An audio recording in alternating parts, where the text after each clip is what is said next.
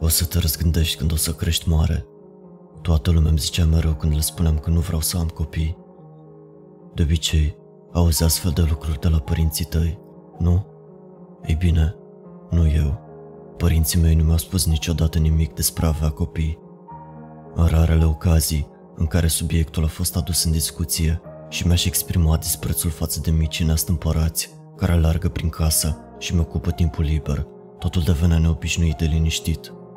Sincer, nu cred că mă voi răzgândi vreodată și mă aștept că părinții mei să înceapă să mă preseze când voi deveni adult. Dar anii mei au trecut, am sărit de 20 de ani, iar anii au continuat să treacă până când am ajuns la începutul anilor 30. Nu m-am gândit niciodată prea mult la asta și m-am gândit că am părinți extrem de susținători. Asta până când m-am căsătorit la vârsta de 34 de ani și am decis să le spun părinților mei că soția mea, Julia, era însărcinată. Zâmbetul mamei mele a dispărut și și-a acoperit în grabă gura cu mâinile, în timp ce tatăl meu privea pur și simplu în gol, cu o față fără expresie. Mama mea a fugit din cameră, ca și cum ar fi urmat să vomite. E bine, mama?" L-am întrebat pe tata, evident nedumerit de reacția lor la o veste atât de mare. Da, va fi bine. Felicitări. Despre copil vreau să spun. astea vești bune.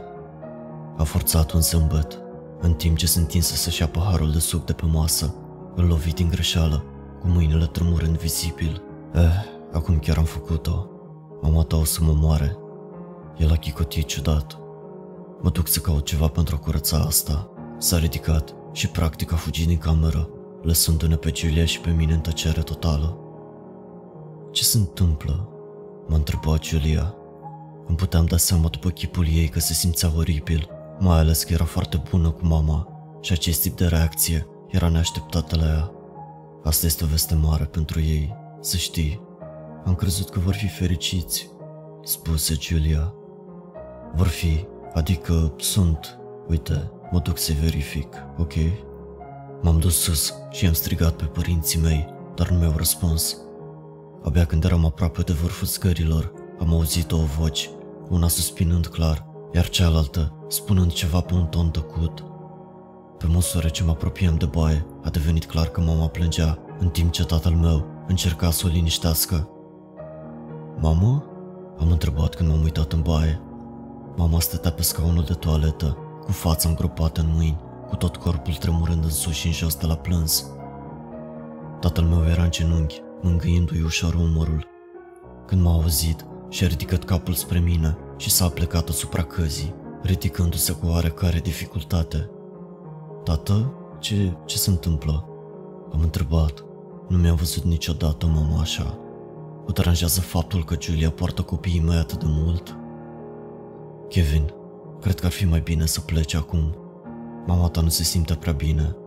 Tatăl meu a spus în timp ce el a pășit înainte, forțându-mă să ies din baie.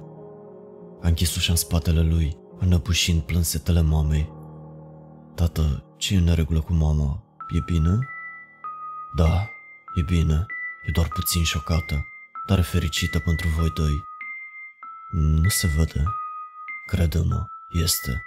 Du-te acasă, te sun mai târziu. Înainte să pot spune altceva, s-a întors în baie și mi-a închis ușa în față. Uimit, am știut că nu are rost să împing situația mai departe, așa că i-am spus Julie că mama mea se simte rău. Nu a crezut, desigur, și s-a înfuriat spunând că mama mea ar fi putut reacționa diferit. Avea dreptate și eu eram supărat pe părinții mei pentru această izbucnire, dar în același timp am sperat că nu mă vor face să aleg părțile. Am mers acasă și abia după câteva ore, tatăl meu mi-a trimis un mesaj. Trebuie să vorbim, vină mâine pe la trei, singur. Nu poate fi de bine, mi-am spus, dar am decis să-i fac pe plac. Am luat deja decizia cu privire la aportarea pe care o voi avea cu el. Cu cât m-am gândit mai mult, cu atât am fost mai furios. Era vorba despre soția mea, la naiba.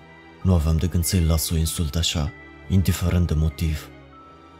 A doua zi, am întors la părinții mei și tata a deschis ușa. A zâmbit când m-a văzut, arătând mult mai puțin tulburat decât ieri. Intră, Kevin. El a făcut un gest și am intrat fără un cuvânt. Mama e aici? Am întrebat, în timp ce mi-atârnam jacheta pe umeraș. Nu, am ales un moment în care ea nu este acasă, ca să putem avea puțină intimitate. El a spus, în timp ce ne-am așezat în camera de zi. S-a așezat pe canapeaua lui, aceeași pe care o folosea în ultimii 20 de ani, și m-am uitat la el de-a lungul camerei, singurul lucru care ne separa fiind măsuța de cafea. Deci, își freca buzele, atingând cu agitație cutiera canapelei. Cum e, Julia? Tată, am spus cu asprime. Despre ce este vorba? Credeam că ție și mamei vă place de Julia. Uite, dacă aveți o problemă cu noi doi având un copil, atunci va trebui să te obișnuiești cu asta, pentru că nu intenționez să. Nu are nimic de a face cu ea, Kevin. M-a întrerupt calm. Te-am chemat aici, pentru că vreau să-ți spun o poveste. Și-a zgâriat părbia, fără să se uite nicăieri în mod special.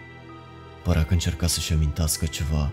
Nu am putut spune ce fel de importanță ar avea povestea lui sau de ce a vrut să programeze o întâlnire pentru noi doi, dar am decis să salvez comentariile mele până când ce-a spus partea lui. Bine, s-a uitat ciudat la mine și apoi s-a uitat la măsuța de cafea. Totul a început cu mult timp în urmă. Am luat o înghițitură de apă, mâinile tremurând din nou și nu eram sigur dacă era de la emoții sau de la bătrânețe. S-a plecat pe canapea și se uita la mine cu o privire revigorată, înainte de a continua. Străbunicul tău avea doar 23 de ani pe atunci.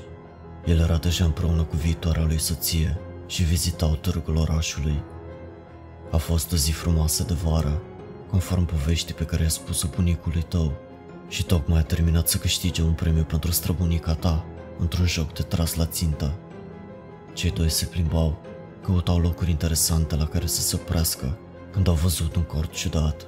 Era un semn în față pe care scria prezicerea adevărului și străbunica ta era mai mult decât entuziasmată de ideea de a vedea ce implică viitorul ei. Au intrat în cort, care părea să fie întunecat în mod amenințător, în ciuda luminii zilei, care ar fi trebuit să pătrundă pe la intrare. Înăuntru era o femeie, purta o bandană roșie peste cap, o mulțime de bijuterii, cercei mari, brățări și așa mai departe. Stătea lângă o masă mică, rotundă, care avea o minge de cristal în centru. I-a salutat plăcut pe străbunicii voștri și i-a întrebat dacă sunt interesați să-și cunoască propriul viitor pentru o singură monedă. Străbunicul tău a decis să meargă primul, gândindu-se că nu e nimic de pierdut. Se așeză lângă masă, iar femeia și împreună imediat mâinile în jurul pilei de cristal, care câteodată părea să emană o lumină strălucitoare ce ilumina fața femeii, dezvăluindu-i toate petele de pe față. Ea a vorbit vag despre viitorul care va veni, vorbind despre o nuntă între străbunicii tăi și potențiale oportunități de angajare. Una peste alta, ea nu a oferit o perspectivă uluitoare despre viitorul lui și aparent, străbunicul tău nu a reacționat prea bine, acuzând-o că este o escroacă. Ea a proclamat că a povestit corect ceea ce a văzut în globul de cristal și și-a pus mâinile înainte, cerând moneda. Străbunicul tău a refuzat, gata să părăsească cortul. Doamna aceea îl privi în tăcere, fără emoții vizibile pe față. Dintr-o dată, ea a început să cânte calm și liniștit, ceva într-o limbă necunoscută. Nu știa ce înseamnă cuvintele ei, dar tot ce știa era că brusc simțea un fior care i-a alergat pe coloană și aerul din cameră se schimba drastic, devenind mult mai rece decât ar fi trebuit să permită ziua de vară. Ea a început să frătuneze o anumită melodie, apoi să-și scoată bandana și a tăiat o bucată de păr și a aruncat-o în aer spre bunicul tău. Mai puțin speriat și mai mult deranjați de ciudățenia evenimentului, străbunicii tăi au părăsit locul și au încercat să se distreze în timpul rămas la târg. Mai puțin de un an mai târziu, s-au căsătorit și străbunica ta a dat naștere bunicului tău, Jacob. Jacob era un băiat bolnav, cu condiție fizică precară și incapabil să-și urmeze colegii. El a fost diagnosticat cu boală rară, la vârsta de 6 ani, și medicii au estimat că nu va trăi mai mult de 12 ani. Străbunicii tăi au fost devastați, desigur, dar când Jacob a ajuns la vârsta de 8 ani, a primit o soră mai mică. De îndată ce s-a născut sora lui, Jacob și-a revenit în mod miraculos. Medicii nu au putut explica acest lucru și au fost uimiți de cazul său, numindu-l un miracol științific. A trăit o viață lungă și a murit în pace. Dar sora lui nu a fost atât de norocoasă. Tatăl meu se mută inconfortabil pe scaun Vrei să iei o pauză? L-am întrebat. Știam că îl durea spatele, de ani de muncă și nu mai putea sta prea mult timp drept. Chiar dacă eram nerăbdător să aud restul poveștii, nu voiam ca el să treacă prin durere fizică. Nu, sunt bine. Trebuie să termin de spus acest lucru. Este foarte important. El a răspuns. Își dresă gâtul și se uită înapoi la mine cu îngrijorare înainte de a continua. Așa cum spuneam, bunicul tău Jacob și-a trăit restul vieții sănătos. Nașterea surorii sale a coincis cu recuperarea sa miraculoasă, dar ea nu a trăit mai mult de 21 de ani. Bunicul tău l-a avut pe unchiul Scott când avea 28 de ani și sora lui a început să se simtă mai bine în acea perioadă, dar era prea târziu până atunci. Boala ei a progresat prea mult și în ciuda semnelor de recuperare, ea a murit cu mai puțin de un an mai târziu. Chiar de la naștere, unchiul tău Scott a fost la fel de bolnav ca tatăl său înaintea lui, dar dintr-o dată s-a recuperat atunci când m-am născut. Am preluat blestemul pentru ceva timp, în timp ce Scott a crescut sănătos. Nu mi-amintesc acest lucru, pentru că eram încă un copil mic. Dar bunicul tău jură că au existat evenimente ciudate în jurul acelei perioade. Mi-a spus că mă punea în leagăn și mă găsea în locuri suspecte, cum ar fi partea de sus a garderobei, pe hol, în ciuda ușilor închise și a butonului prea înalt pentru mine, pentru a ajunge. Suna ca și cum ar putea exista o explicație logică, nu? Ei bine, s-au întâmplat lucruri și mai ciudate. De exemplu, mi-a spus că odată s-a apropiat de dormitorul meu și în acest timp a auzit pe cineva acolo cu mine, șoptind ceva care ar suna ca o incantație într-o limbă necunoscută. Nu a înțeles ce se întâmplă până când și-a amintit povestea acelei femei despre care îi spusese tatăl său cu ani înainte. El mi-a spus că obișnuiam să chicotesc când auzeam aceste sunete și de fiecare dată când râdeam mai tare, se auzea un șșș moale venind din cameră. Știa că nu era bunica ta pentru că plecase să-și viziteze părinții, dar când s-a deschis ușa, n-a găsit pe nimeni înăuntru, iar eu stăteam în leagăn, schimbându-mi privirea de la lucrul pe care îl fixam înainte, să mă uit înapoi la tatăl meu. Mi-a spus că mi-a văzut ochii cum se învârt în jurul camerei, ca și cum ar fi căutat ceva. În jurul acestui timp, bunicul tău Jacob a început să suspecteze că femeia despre care tatăl său i-a spus ar fi mai serioasă în blestemul ei decât am crezut inițial. A angajat tot felul de preoți, experți în magie neagră, experți voodoo și așa mai departe. Niciunul dintre ei nu a stat prea mult în casă și nu a vrut niciodată să vorbească despre ceea ce au văzut, spunând doar că nu îl pot ajuta. În acest moment, tatăl meu s-a ridicat și s-a dus la unul dintre sertarele din spatele camerei. Le-a deschis și a continuat să vorbească, în timp ce scotocea prin ele. Alte lucruri ciudate care s-au întâmplat au fost legate de fotografii. De multe ori îmi făceam poze și la început totul părea în regulă, dar când se uita mai bine, era ceva în neregulă cu imaginile. Continua să scotocească în tăcere, așa că m-am gândit că e timpul să mă pronunț. Am spus, hai tată, toate astea sunt superstiții, doar o perioadă de ghinion. Și fotografiile ar fi putut avea o pată pe ele, sau ceva similar. Mi-a ignorat remarca și a continuat să scotocească prin sertar cu scomote puternice, până când a găsit în cele din urmă ce căuta. A închis sertarul și s-a întors, ținând în mână o serie de fotografii vechi. Tremurau la margini ca frunzele în vânt, în timp ce el se așeză și se uită prin ele. A ales una dintre fotografii și a pus în poală. Poate că este cum spui tu, a spus în cele din urmă. Te las pe tine să decizi. S-a plecat înainte și pusă cu grijă celelalte fotografii pe măsuța de cafea. S-a plecat în scaun și a făcut un gest tăcut să le iau. Am făcut ce m-a cerut și am observat imaginile mai aproape. Ce vezi? A întrebat el. Prima imagine era alb-negru, cu tatăl meu când era copil, stând într-o pijama, lângă un set de jucării, în ceea ce arăta ca o cameră de zi și zâmbind cu gura închisă la cameră. M-am apropiat de poză, uitându-mă la fundalul imaginii și când nu am văzut nimic, am încercat să mă concentrez pe ceea ce era evident, pe fața bunicului și pe jucăriile din jurul lui.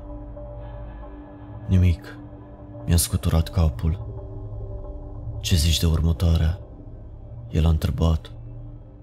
Am dat imaginea la o parte și următoarea imagine a fost a bunicii mele, legănându-l pe tatăl meu în dormitor.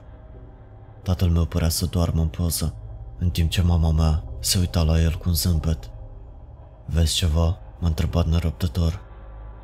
M-am uitat în jur, dar nu am găsit nimic suspect.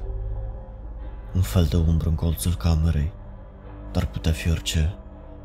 Deși forma umbrei părea aproape umană, întinsă subțire în colțul peretului și podelei, era greu de spus, din cauza lipsei de culori din fotografie.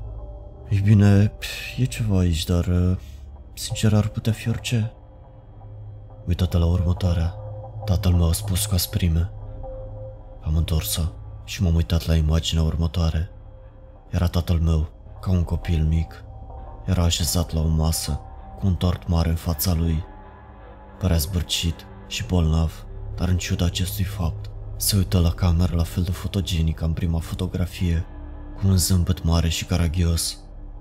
M-am concentrat imediat pe fundalul imaginii, în schimbul lucrurilor din centru, și imediat am văzut ceva.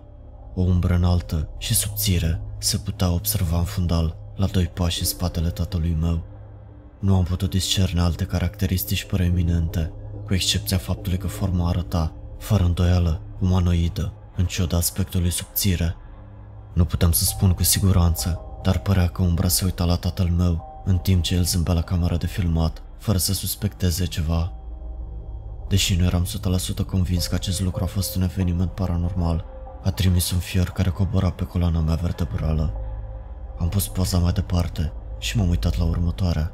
Era cu bunicul meu și cu tatăl meu, când avea în jur de 5 ani, stând lângă o masă și desenând ceva cu creanele colorate. Tatăl meu zâmbea la cameră, în ciuda faptului că părea mai bolnav și mai palid decât înainte. În timp ce bunicul meu se uita curios pe desenul lui, limpede ca ziua, stând chiar deasupra umerilor lor, era aceeași umbră subțire de dinainte. Părea să fie cocoșată și să-l țină pe tata ușor de umeri, suficient cât să se vadă degetele ascuțite suprapuse cu hainele tatălui meu, suficient cât să fiu convins că nu era o defecțiune a camerei. Privind spre locul unde ar fi trebuit să fie fața umbrei, am văzut ceea ce părea ca o pereche de ochi, ca doi nori mici de fum, lipsiți de orice trăsături pe care ochii umani le au în mod normal. Am pus în grabă poza la o parte și m-am uitat la următoarea. Tatăl meu era de asemenea în poza următoare, în anii adolescenței, și arăta la fel de bolnav ca înainte, stând în pat. În ciuda acestui fapt, un zâmbet era presat pe față, în timp ce se uita la cameră. O mare parte a fotografiei era neagră, din cauza aceleiași umbre din fotografiile anterioare. Avea brațele subțiri pe umerii tatălui meu și s-a uitat direct la cameră de data asta. I-am văzut ochii înnorați mai clar acum, gri și plini cu răutate, iar un pic mai jos se vedea o gură. Părea că umbra zâmbea. Deodată am devenit conștient de cât de repede îmi bătea inima, atât de mult, încât am simțit cum mi se mișcă pieptul. Am dat rapid imaginea la o parte și m-am uitat la ultima rămasă. M-am uitat la o fotografie a tatălui meu, încă în anii adolescenței, ținând un copil. Lângă el era unchiul Scott. Amândoi se uitau la cameră cu zâmbete nerăbdătoare, în timp ce copilul din brațele tatălui meu dormea. M-am concentrat și m-am plimbat cu ochii peste colțurile imaginii și apoi am văzut-o. Umbra, undeva departe în spate, abia vizibilă, două puncte înnorate ca ochii și se uitau fără îndoială în direcția copilului. Deci, ce crezi? Tata m-a întrebat în sfârșit, uitându-se la mine fără să clipească, cu ochii larg deschiși. Ce asta? Am întrebat eu cu voce tremurătoare. De îndată ce fica lui Scott s-a născut, m-am simțit mai bine. El a spus. Fica lui a murit foarte devreme și nu au mai existat evenimente ciudate. Cel puțin o vreme. Am început să sperăm că blestemul s-a terminat și apoi te-ai născut tu. Am deschis gura ca să spun ceva, dar nu știam ce să spun. Am pus fotografiile în mod ciudat înapoi pe masa de cafea și am spus Eu nu am fost niciodată bolnav. Tata se uită la măsuța de cafea și vedeam lacrimi în ochi. Nici măcar n-a încercat să ascunde asta. El a spus Nu, nu ai fost, dar fratele tău a fost. Mi-am lărgit ochii, încercând să vorbesc, dar numai un suspin neauzit mi-a ieșit din gură. M-am aplecat înainte și am spus Tată, ce frate? Tatăl meu a oftat, ochii lui acum roșii, în timp ce mi-a dat ultima fotografie cu o mână tremurândă. Am apucat-o febril, uitându-mă la ea. Erau doi nou născuți, într-o cameră de spital. Se părea că dormeau liniștiți, în pătuțuri, unul lângă altul. Trebuia să știu, a trebuit să o fac. Tatăl meu a spus, imediat ce tu și fratele tău Geaman v-ați născut, a trebuit să fac o fotografie pentru a vedea dacă umbra se va întoarce. Suspiciunile mele au fost confirmate atunci când am făcut această fotografie. Am uitat din nou la fotografie, privind spre colțul camerei. Era din nou acolo, în ciuda luminii care acoperea întreaga cameră. Umbra stătea în colț. Privirea ei răutăcioasă se concentra asupra unuia dintre copiii din pătuți. Tată? Am uitat în sus la el, lacrimi în ochii mei acum. Fratele tău s-a născut la 12 minute după tine. Ai crescut sănătos. Dar fratele tău a murit la mai puțin de un an după. Și-a îngropat fața în mâini și a plâns violent o vreme. Tot ce am putut face a fost să mă uit la imagine, la umbra insidioasă care mi-a luat fratele, fără ca eu să-l cunosc. Tatăl meu și-a recăpătat calmul și în cele din urmă a vorbit din nou.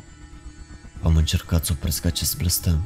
Am vorbit cu tot felul de experți, dar când toate variantele raționale au eșuat, am găsit o femeie ghicitoare care să mă ajute. Am fost disperat și am spus că voi plăti cât de mult vrea, atâta timp cât ea va ridica blestemul. Ea a confirmat că era un fel de magie neagră și că, indiferent de ce este acea umbră, a fost schimată dintr-o altă lume de către ghicitoarea pe care străbunicul meu a refuzat să o plătească. A reușit să rupă blestemul? Nu, nu este atât de simplu. Magia neagră nu poate fi ridicată decât de persoana care a plasat vraja. Și ghicitoarea care a blestemat familia noastră a murit de mult timp. Umbra pare întotdeauna să se agațe de cel mai tânăr din familia noastră și îi lasă în pace doar dacă apare un nou născut de care să se agațe. Cu toate acestea, dacă membrul familiei de care este prins moare, spiritul devine inactiv. Pentru o vreme, când fica unchiului tău Scott a murit, totul a fost bine ani de zile. Și apoi, mama ta și cu mine am avut gemeni și s-a întors. După ce l-a doborât pe fratele tău, totul a revenit la normal. Acum este latentă, dar odată ce ai copilul tău, se va întoarce și cu fiecare generație devine mai puternică. El a oftat și și-a șters lacrimile, în timp ce am continuat să mă uit la imaginea mea și a fratelui meu în spital. Cum o oprim? Am întrebat. A dat din cap. Nu poți. Ghicitoarea cu care am vorbit a spus că acest spirit nu va pleca niciodată, până când ultimul membru al familiei noastre moare. Aceasta este singura modalitate de a o alunga înapoi în locul din care a venit. El a expirat profund și a fost calm din nou, după care a continuat. Dacă vrei să ai un copil, este alegerea ta, dar dacă o faci, trebuie să știi că îl pui în pericol. Unchiul tău Scott nu a avut alți copii, așa că ești ultimul descendent supraviețuitor al familiei noastre. Spiritul se va agăța de copilul tău, fără nicio îndoială. Nu am spus nimic. Un moment mai târziu, telefonul meu vibra și când m-am uitat la el, am văzut un mesaj de la Julia, întrebându-mă unde eram. Tată, trebuie să plec acum. Am lucruri de care trebuie să mă ocup. Am spus. Da, înțeleg. El s-a ridicat în picioare. Acum știu că este multă informație de procesat, dar vreau să te gândești la tot ce ți-am spus. Știu că nu ești superstițios, dar te implor să te gândești la asta. Am dat din cap și am plecat. M-am gândit la asta tot timpul pe drum spre casă. Ar putea exista într-adevăr un spirit răuvuitor care să bântuie familia noastră, al cărui singur scop era să se hrănească cu nou născuți. Părea ridicol, nu putea fi adevărat. Am aluncat acest gând și am decis să iau o cină relaxantă cu Julia. Cu toate acestea, nu am putut scăpa de sentimentul cicălitor, așa că mi-am scos telefonul și am spus Juliei să zâmbească. Hei, oprește-te, a spus zâmbind la cameră. Blițul meu a orbit temporar și mi-am cerut scuze. Am intrat în galeria telefonului meu și m-am uitat la poza pe care am făcut-o, dar nu m-am concentrat pe Julia. Cum arăt? I-a întrebat. Am dat zoom spre colțul pozei, în spatele ei. Poate că a fost imaginația mea, dar în spatele Juliei, în colțul camerei de lângă perdele, Părea că era o umbră foarte subțire, foarte înaltă întinsă peste perete, cu două puncte mici întunecate ce păreau a fi o pereche de ochi și se uitau direct la ea. Hello, friend. Dacă ți-a plăcut această poveste, nu uita să dai un like acestui clip, să ne spui părerea în comentarii și să te abonezi canalului. Welcome to the darkness.